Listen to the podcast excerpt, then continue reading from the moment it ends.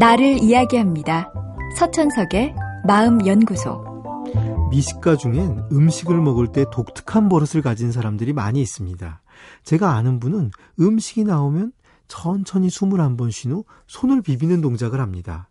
왜 그런 행동을 하냐고 묻자 이렇게 하고 먹어야 음식 맛을 제대로 느낄 수 있다고 하더군요.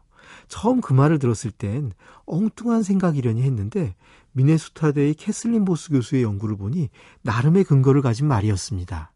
보스 교수와 연구진은 사람들에게 초콜릿을 나눠준 후에 절반의 사람들에겐 그냥 알아서 먹도록 하고 나머지 절반은 일정한 절차를 따라서 먹도록 했습니다. 일정한 절차란 우선 초콜릿을 반으로 나눈 후에 한쪽 부분의 껍질을 벗겨서 먹고 다음에 다시 나머지 절반의 껍질을 벗겨서 먹게 한 거죠.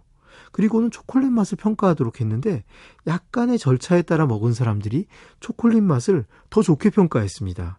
연구진은 이번엔 비슷한 실험을 당근을 가지고 있습니다. 당근 3개를 사람들에게 나눠준 후에 절반의 사람들에겐 당근을 하나씩 먹을 때마다 정해진 동작을 한 후에 먹도록 하고 나머지 절반은 그냥 알아서 먹도록 했습니다. 이 실험에서도 같은 결과가 나왔습니다. 당근을 먹기 전에 일정한 동작을 한 사람들이 대충 먹은 사람들보다 맛을 더 좋게 평가했죠. 연구진은 여기에 더해서 사람들에게 정해진 동작을 한 후에 잠깐 시간을 두고 기다렸다가 먹도록 했는데 이 경우 당근 맛에 대한 긍정적인 평가는 더욱 높아졌습니다.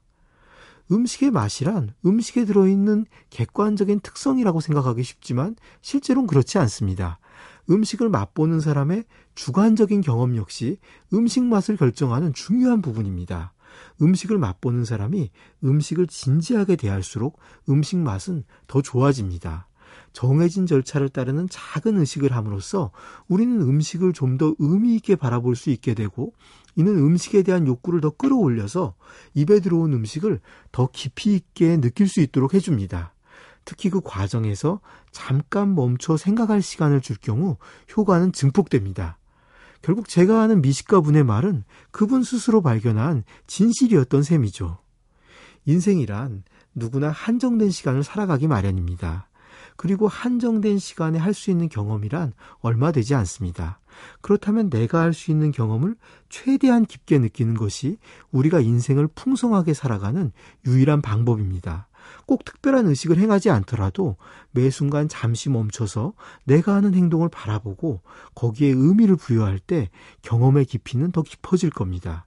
그리고 그럴 때 우리는 인생에서 더 큰 만족을 얻을 수 있을 겁니다. 서천석의 마음연구소. 지금까지 정신건강의학과 전문의 서천석이었습니다.